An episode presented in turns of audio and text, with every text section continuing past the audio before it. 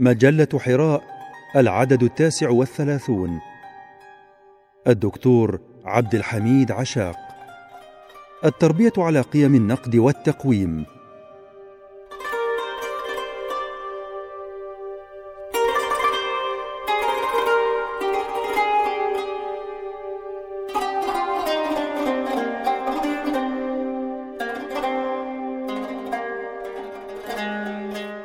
يتحرك المسلم في بيداء الحياة ودروبها على هدى وبصيرة ولا هدى ولا بصيرة دون تحديد الوجهه وتبيين الهدف المراد. وإن المقصد الأسنى والغاية العالية للإنسان المسلم هي الفوز برضا الله تعالى. ولذلك فإن كل الأهداف والغايات والبرامج والوسائل ينبغي أن يكون تابعا للأول وخادما له ومؤديا إليه. وإن أساس كل خير وثقافة وسلوك هو الإيمان بالحق والتمسك به والثبات عليه. إن سعادة الإنسان ومستقبله لن يتوقف على مزيد من الكشوفات المخبرية والتقنية وتكنولوجيا المعلومات ولكنه سيكون منوطا بمدى إيمان المرء بمبادئ صحيحة وقيم عليا. وتأثير هذا الإيمان في ترشيد سلوكه وتعديل مواقفه واتجاهاته في الحياة. وما لم يعد المجتمع أهمية هذه القيم العليا وجعلها أكثر نقاء ووضوحا وفعالية فلن يتمكن من إقناع الأجيال الصاعدة بها والثقة فيها واعتبارها جزءا من هويتها وتراثها. والطريق الأقوم إلى ذلك باختصار هو المجاهدة والتضحية من جهة. كما قال الله تعالى والذين جاهدوا فينا لنهدينهم سبلنا وإن الله لمع المحسنين. سورة العنكبوت الآية التاسعة والستون. والاحتراز من أشكال التناقض بين القول والفعل من جهة أخرى على نحو قوله جل شأنه يا أيها الذين آمنوا لم تقولون ما لا تفعلون؟ كبر مقتا عند الله أن تقولوا ما لا تفعلون. سورة الصف الآيتان الثانية والثالثة ستظل أرواحنا فارغة وذواتنا ممزقة وأعمالنا متناقضة ومتضاربة ما لم نوحدها عن طريق الإيمان. وما لم يتحول إيماننا إلى طاقة قادرة على تخليصنا من أهواء أنفسنا وسيئات أعمالنا. ومن المقاصد الكبرى للإنسان المسلم معانقة الحق ونصرته والدفاع عنه فبالحق نزلت الرسالات وبالحق قامت السماوات والأرض وباتباع نقيضه الهوى فسد الإنسان وفسد العالم. ولو اتبع الحق أهواءهم لفسدت السماوات والأرض ومن فيهن. سورة المؤمنون الآية الحادية والسبعون وإن هذا الحق ثقيل مريء وإن الباطل خفيف وبيء. ولذلك أخبر الباري جل وعلا أن أكثر الناس لا يحبون الحق ويستثقلونه فقال وأكثرهم للحق كارهون. سورة المؤمنون الآية السبعون. والدفع والتدافع بين الحق والباطل ماض إلى يوم القيامة. ومن دأب المسلم وديدنه أن يدور مع الحق حيث دار لأن البديل عن نصرة الحق والتمكين له هو نصرة الباطل والترويج له.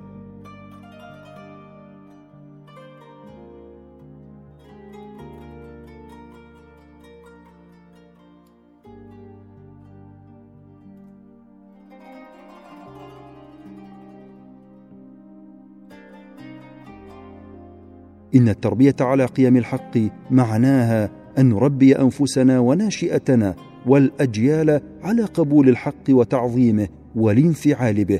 ذلكم هو الخطوة الأولى على طريق صياغة مفردات الحياة وموضوعاتها وجوانبها على أساسه وترسيخ قيمه. وإن الإذعان للحق والفرح به شأن من شؤون النفوس الكبيرة التي تربأ عن الأهواء والأنانيات والحسابات الضيقة. وشأن الحكماء وأولي النهى الذين قال الله في أمثالهم ذلك بأن منهم قسيسين ورهبانا وأنهم لا يستكبرون. وإذا سمعوا ما أنزل إلى الرسول ترى أعينهم تفيض من الدمع مما عرفوا من الحق. يقولون ربنا آمنا فاكتبنا مع الشاهدين. سورة المائدة الآية الثانية والثمانون والثالثة والثمانون. والتربية على تحمل المسؤولية عن التصرفات التي يقوم بها الطفل نوع من الاستمساك بالحق وتعزيزه وإقامته. وهذا الخلق ينمو لدى الطفل حين يسمع الثناء على ما قام به من خير وحين ينبه بلطف على ما بدر منه من خطأ. كما يتعزز حين يرى الطفل الكبار يعترفون بأخطائهم ويتحملون المسؤولية عنها بطيب نفس. وقد نوه سبحانه في هذا السياق بشجاعة امرأة العزيز حين اعترفت بمراودتها يوسف عن نفسه إذ قالت الآن حصحص الحق أنا راودته عن نفسه وإنه لمن الصادقين. ذلك ليعلم أني لم أخنه بالغيب وأن الله لا يهدي كيد الخائنين. سورة يوسف الآيتان الحادية والخمسون والثانية والخمسون. إن تحمل المسؤولية عن الخطأ سلوك تربوي رفيع منبثق عن عقيدة عالية في التزام الحق والتمسك به.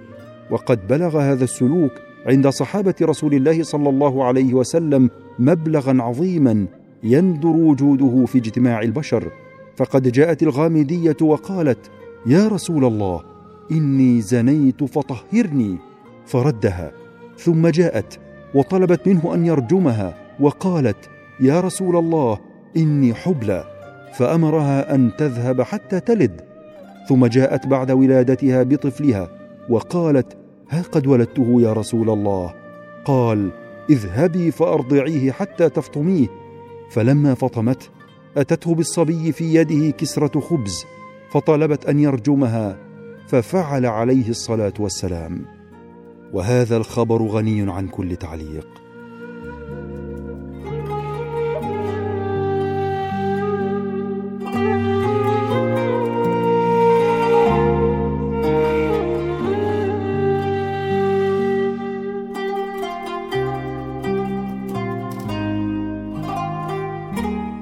قيمنا الثقافية والإعلامية السائدة وتربيتنا في بيوتنا ومدارسنا وعلاقات الشيوخ بطلبتهم والأساتذة بتلاميذهم تتوارد في الغالب على ثقافة الصمت وتعمل بخلاف المبدأ العمري الحكيم قل يا ابن أخي ولا تحقرن نفسك.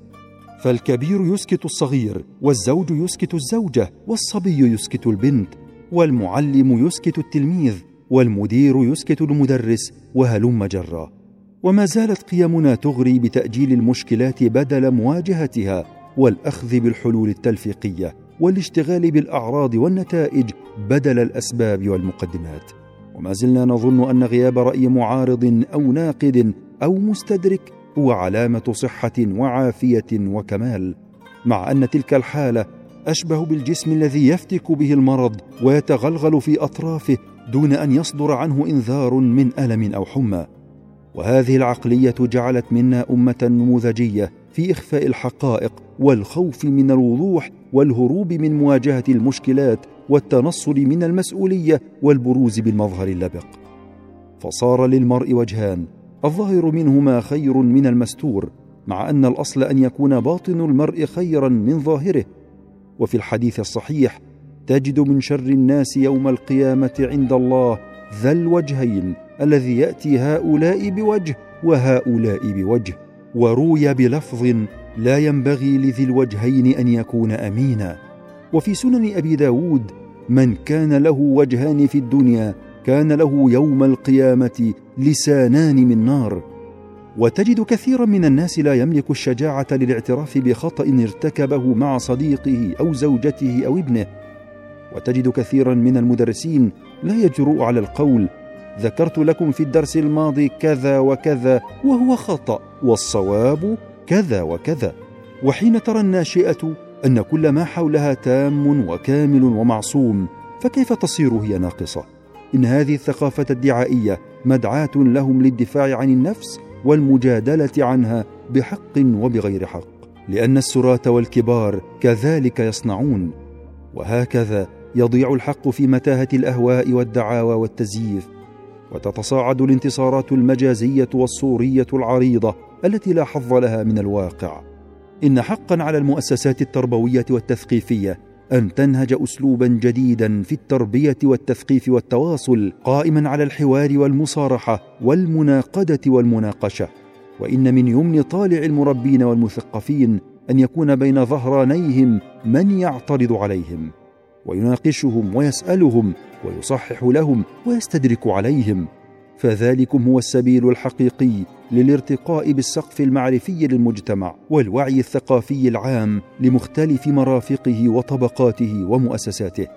وإن مما أطال في عمر المدنية الغربية الغالبة اليوم على ما يكتنف مسيرتها من أخطاء اعتماد أسلوب النقد والتقويم والمراجعة وإعمال مبدأ الرقابة المتبادلة الذي يتيح لكل فرد في المجتمع اليات شتى لمراقبة غيره ومحاسبته خصوصا إذا تعلق الأمر بالشأن العام والمصالح الضرورية للأمة.